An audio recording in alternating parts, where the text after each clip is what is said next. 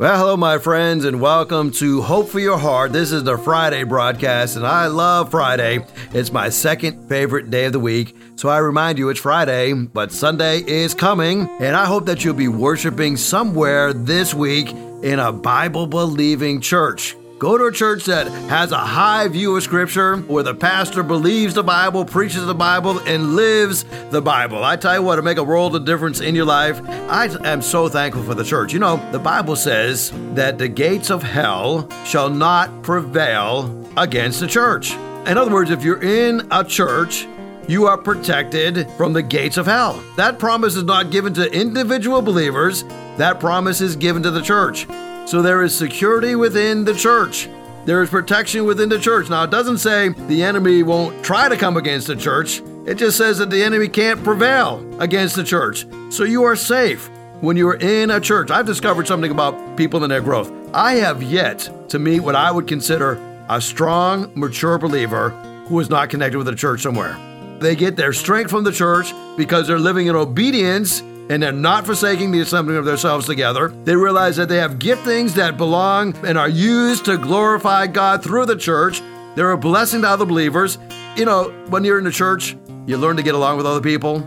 I discovered that I can get along with myself if it's only me.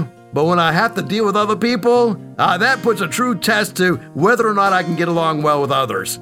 Uh, have you ever thought that maybe God wants you in the church just so that you can learn to get along with other people? You know, when my wife and I were, were married and we were talking about how many children that we wanted to have, and, and I wanted to have six and she wanted to have three, and uh, we ended up with five, okay? And one of the reasons that I wanted to have many children, and, and this was us personally, we prayed about it, and uh, I said, well, uh, one of the reasons I don't want to have just one child is because I, I fear that that one child would be spoiled rotten, right? And so by having brothers and sisters, uh, you kind of learn to get along with each other. Now, uh, that's no guarantee that you can learn to get along with each other because I know some people that come from really big families and they got sick and tired of dealing with other people and they turned to, to be selfish people, right? Uh, so there's no promise, but I say I want to set the odds in my favor. And so I want my kids to learn how to get along with one another. Well, the church is kind of the same way. We learn to get along with one another. Well, today I want to talk to you about what happens when I repent? What happens when I repent? Ephesians chapter 2, verse 1, and then verses 4 and 5 says, As for you, you were dead in your transgressions and in your sins in which you used to live when you followed the ways of the world. But because of God's great love for us, God, who is rich in mercy, made us alive with Christ. Now I'm reading a devotional called Believe it's a 365 day devotional, and the subtitle is What I Believe, Who I Am Becoming. And on one particular day, this devotional says this If you enter through the security gate at an airport in Argentina, you will see a sign that has big red letters saying S I N. Beside the word are pictures of different objects such as sunglasses, wallets, and belts. The sign is telling all the passengers they must pass through the security checkpoint, but sin, meaning without any of these objects. To enter into a relationship with God, we need to be without sin or to be free from sin. Paul tells us that because of our sins, we are spiritually dead without God. For the wages of sin is death, Paul says in Romans 6:23. You see, trying to have a relationship with God as a sinful human being is like trying to get through the airport security at the airport with a forbidden contraband. I guess you could say it's kind of like going into the prison. They put you through a metal detector, they put you through a, a, scanner, and you are forbidden to bring contraband into the institution. But thank God that Paul goes on to finish his statement in Romans with, But the gift of God is eternal life in Jesus Christ our Lord. You see, Christ came to make it possible for you to become alive through God by Him indwelling your life. Your sins are forgiven through Jesus' death. If you accept that free gift, you can now enter into a relationship because you have been eradicated of your sin or you have repented of your sin. Well, let's talk about what happens when I repent. I think there's got to be, first of all, this aha experience where you understand you went off the wrong direction. You fell into sin. You come to the realization that because you find yourself in a distant country, uh, maybe you find yourself penniless and senseless and defenseless and homeless, and all of a sudden you come to your senses. The manner of life by which someone destroys himself is they come to their senses. And then there's this great awakening. And I think about the story of the prodigal son. He was dead in a distant country, but he came to his senses and he has this awakening and he says, Well, where in the world am I? And then he remembers where he could be. You have this brutal honesty. You realize that my circumstances, how I ended up where I am, why I ended up where I am, has got to make a change in my life. In Luke chapter 15, we read these words And while he was still a long way off, his father saw him coming. He was filled with love and filled with compassion, and he ran to his son. He embraced him and he kissed him. His son said to him, Father, I have sinned against both heaven and you. I am no longer worthy of being called your son. But his father said to the servant, Quick, bring the finest robe, bring it into this house and put it on him. Get a ring and put it on his finger and put some sandals on his feet. And kill that calf, that one that we've been fattening up. We must celebrate. We must have a big feast. For this son of mine, he was dead, and now he's returned to life. He was lost, but now he is found. So let the party begin. Now, if you're a party loving prodigal, you love the story of this son who repents, who comes to his senses. And we discover that because he repents, some things began to fall in place for him. You know, Henry Ford was a brilliant man, but everybody makes mistakes. In 1896, in a shed on Bagley Avenue in Detroit, he built his very first successful automobile. He called it a quadricycle. When he finished it, he discovered that the quadricycle was too big to go through the front door of a shed. He had to tear down the shed and tear out the door, and he had to take out the surrounding bricks and build the whole building over again. You see, everybody makes mistakes. But we must not let mistakes keep us from moving forward. So we discover that when we repent, we go through a time of returning. The son returns. So returned home to his father in verse number 20 of Luke chapter 15. He goes to his home. You know, 1 Peter 3:19 says that Christ suffered for our sins once for all time. He never sinned, but he died for the sinners. He died to bring them safely home to God. He suffered physical death so that he could be raised to life by the Spirit. Now, do you get what Peter is saying there? That when we come to our senses and we repent, we cash into what God has done for us through Jesus Christ. Jesus never sinned, but he died for sinners, and he did it so that he could bring us safely home to God. Not only do we go home, but we see the Son also return to his Father. In Ephesians 3:17 it says that Christ will make his home in your hearts as you trust in him. Oh, don't you love that? Home is where the Father is. Your roots will go down into God's love, go deep down into God's love, and He will keep you strong. You know, I remember growing up, I always thought my dad was the strongest man on the planet. My dad was pretty tall. He was over six foot tall, and I, have never been near the height of my dad, and my dad was a big, strapping man. And I remember we going out and working. I he could pick up these big things, and and I, I always thought my dad was just so strong. When you have a relationship with God the Father, you're not going to be as strong as him. But when you trust in him, your roots go down in his love, and he keeps you strong. I always felt like everything was okay when dad was around. As a matter of fact, I never liked driving with my mom. And the reason I never liked driving with my mom wasn't that she was a bad driver, but I always felt secure with my dad driving. I remember one time uh, we were coming back from visiting his parents, my grandparents, and our tire had this big bubble in it. And I said, Well, I guess dad's going to figure out what to do. And I'll never forget, there was several of us kids crammed in the car, and uh, that back tire had a bubble in it. And so my dad said, okay, now, now listen, everybody sit on the driver's side of the car. You see the back side of that car on the passenger side had a bubble on it. And he says, now the reason you got to sit on this side is because we got to get the weight off of that side that has that tire with a bubble on it. And he says, we're going to make it safely to our destination. And so he drove us to a service station where they could repair that tire. And I said, man, that, that is brilliant, right? Who would have thought to do that? My dad had some experience with tires that had bubbles on them. And thankfully, tires today, they're steel belted, and it's very rare, I think, that you'd ever have a bubble on a tire. But dad knew exactly what to do. There's something about being home with the father. This son, when he returned, he knew dad would know exactly what to do. And he wanted to be welcomed back as just a servant.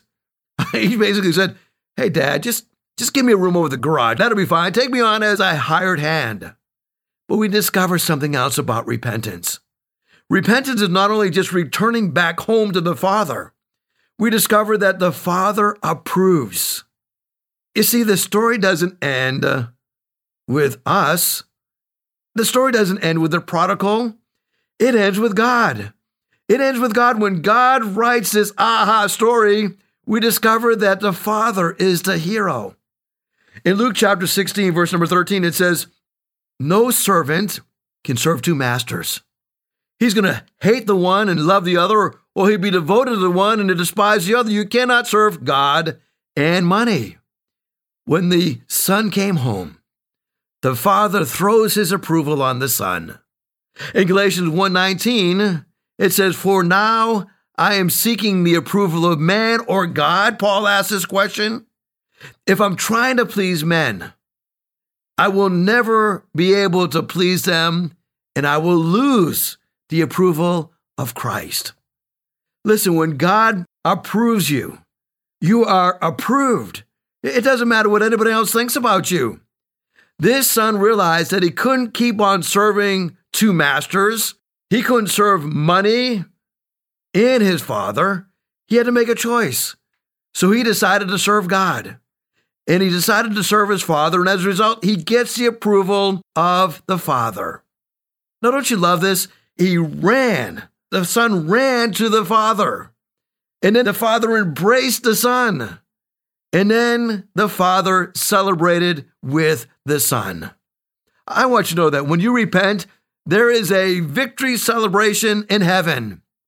You are embraced by God. He runs to you. I love the fact that this prodigal never got his whole speech out. He never got the whole repentance story out. He just started the repentance story and, and the father ran and met him. You know, there's something else about repentance. At a time of repentance, everyone is invited to celebrate. Now, notice I said everybody's invited. Not everybody will celebrate the fact that you are returning to Christ, but everybody's invited.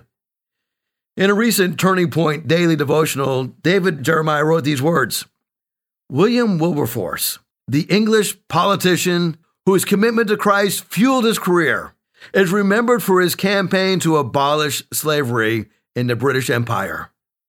What isn't well known is this financial disaster that befell on him after he retired from politics.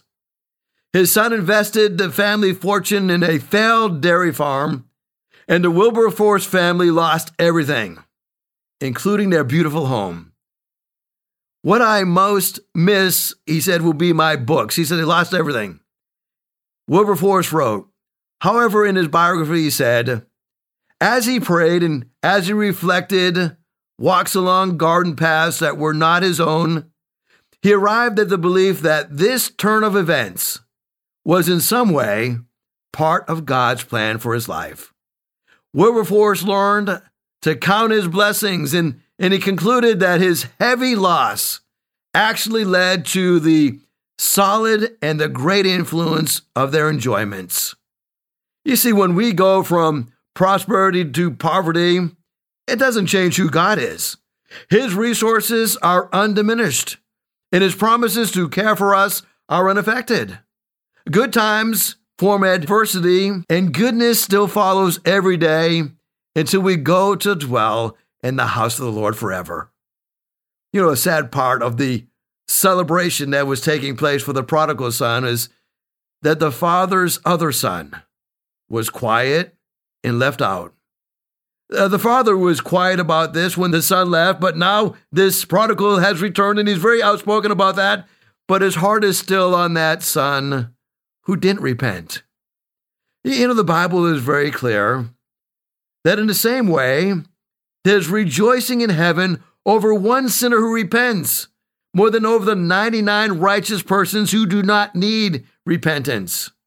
We discovered that this prodigal son was hungry and he was poor and he was disgraced after he left, but now he was full and rich and honored. You see, God never throws parties over unrepentant sin. The party is when the sinner comes home. Luke 15:10 says, "In the same way I tell you there's rejoicing in the presence of the angels over one sinner who repents." As you listen to this Friday broadcast, uh, maybe you're in a point in your life where you need to really get some things right with the Lord. It's time that you need to spend some time repenting. You know, coming to your senses will you to be set free of that burden that you are carrying. Paul said at the end of his journey, I have fought the good fight. I have finished a race. I have kept the faith. Now there is stored up for me a crown of righteousness, which the Lord, the righteous judge, will award to me on that day, and not only to me, but also to all those who have longed for his appearing. You know, I think about repentance. Repentance is an acknowledgement that I have fallen short of the glory of God, and, and maybe I've been trapped in this lifestyle that is displeasing to God. Maybe I've lost everything.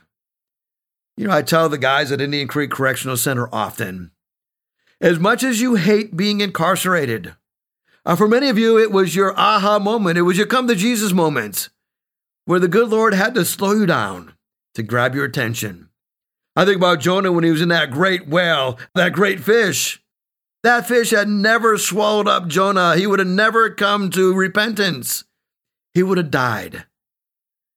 Paul says, I fought the good fight. I finished the race. I've kept the faith. Now there is in store for me a great crown of righteousness, which the Lord, the righteous judge, is going to award me on that day.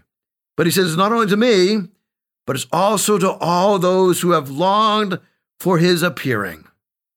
You know, George Mueller was asked one time, What is the secret of your service to God? Mueller's response was this There was a day when I died. I utterly died. I died to George Mueller. His opinions, his preferences, his taste, his will. I died to the world. Its approval. I died to its approval. I died to the approval or the blame even of my brethren and my friends. And he says, and since then, I have studied to show myself approved unto God.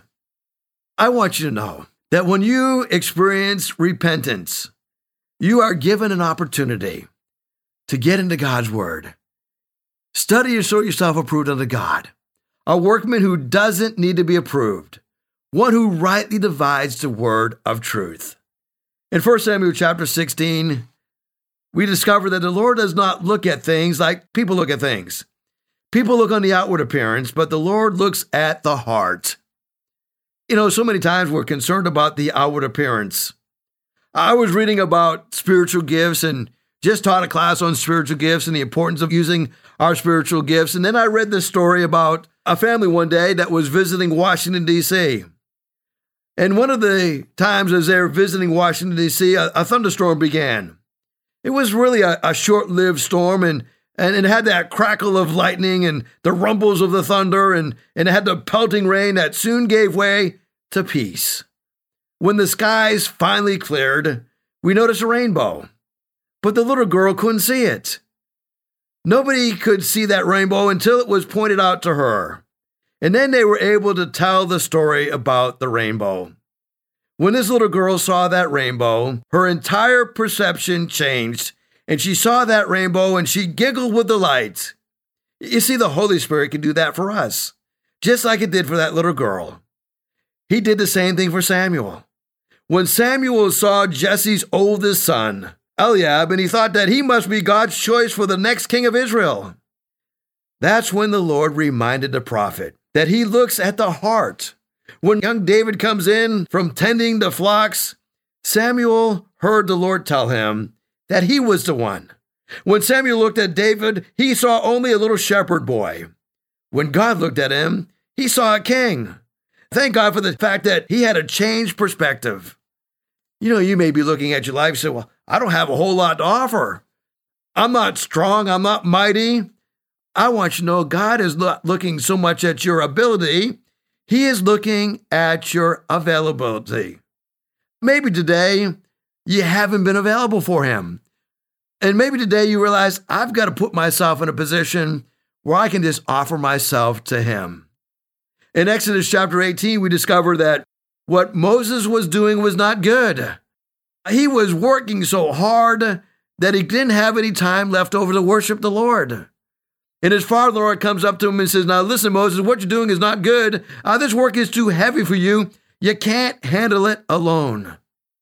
You see, we're living in a day and age where it seems like the vast majority of people are, are working so hard, they have no time for the Lord. They're working and doing good things, but the good things are keeping them from being completely surrendered to the Lord. Maybe today, uh, you look at your life and say, there's 168 hours in my week. You know, that's a common denominator that we all have. We may have different talents, we may have different amounts of income, but we all have the same amount of time. Why don't you look at the 168 hours that you have and say, you know, you know, I'd like to give 10% of my time unto the Lord this week and start beginning today, surrendering some of your time over to the Lord making yourself available to Him. When I think about people who have done great things for the cause of Christ, the thing they have in common is that they spend time with the Lord. And maybe today you want to give the most important time of your life to the Lord, those early moments in your life, those early moments of your day. You know, you only have one life to give, one life to live. And so soon is going to be past. Only what's done for Christ will last. You know, as I record this broadcast, I just received a text message, and one of our members was in a slight accident, and they were frustrated because the guy that uh, had caused the accident was not responding well and was trying to turn the events, and it was, it was just a minor thing that turned into a major thing. I want you to know that sometimes the minor things in our lives are the times that God speaks to us the most. Those little times where you have an incident happen to you. God's saying, I want to see how you react to this minor inconvenience. Uh, maybe right now you're sitting in traffic and you're wondering, what in the world am I supposed to do as I'm sitting in this traffic? It's come to a standstill and we're just sitting here. You know, there's many times I've been stuck on the interstate. It seems that we have all these bridges and tunnels, and they back up often. And, and I think sometimes God does it as a test and say, okay, preacher man, how are you going to respond sitting here in this traffic? Are you going to use it as an opportunity to pray, an opportunity maybe to talk to that person next to you that is stuck in traffic? Just strike up a conversation with them. Uh, you know, they're doing the same thing as you are, waiting for things to clear up so they can get past the traffic jam. You know, I've discovered that times of traffic are times of testing. Lord, how am I going to respond? You know, many years ago, God brought a verse to me that has helped me in so many ways. It's 1 Corinthians chapter 10, and it's a verse that talks about the trying of our patience. It talks about the fact that God is not going to allow us to be tried above that which you are able, but will in these times of trying provide a way of escape. I've found oftentimes that way of escape is the way that I think. Thinking differently about my circumstance, thinking differently about what I'm facing right at that moment. I've discovered that God gives us a way of escape. Right now, the way you're thinking, is it a, a thought that is captured and made obedient to Christ? I want to close our time with prayer this Friday afternoon. Lord, give us the strength to go through the troubles that we're facing right now. Give us the ability to look at this trial through the lens of you and what you're trying to teach us at this moment. Thank you for the opportunity to be involved in your work and your ministry. Thank you for revealing yourself to us today. We pray that we'll have a great weekend, a weekend that honors you and glorifies you. And Lord, we're going to give you all the praise for it. In Jesus' name, amen. Now, listen, if I can help you in any way, would you give me a call? 757 421 7500. 757 421 7500. If I can pray for you, if I can help you in any way, I'd love to talk with you. You can leave me a message if nobody picks up the phone. God bless you. Have a great weekend. If you'd like to hear this broadcast again, you can have a free download at buzzsprout.com backslash 1890557, or you can listen on Amazon, Spotify, Google Podcast, and Apple Podcast. Hickory Ridge Community Church is located at 3320 Battlefield Boulevard South in Chesapeake, Virginia. Sunday service times are 9 a.m. and 10:30 a.m. We'd love for you to join us. For more information, go to hrcc7.org. And remember, no matter what you're going through, in Jesus Christ there is always hope for your heart.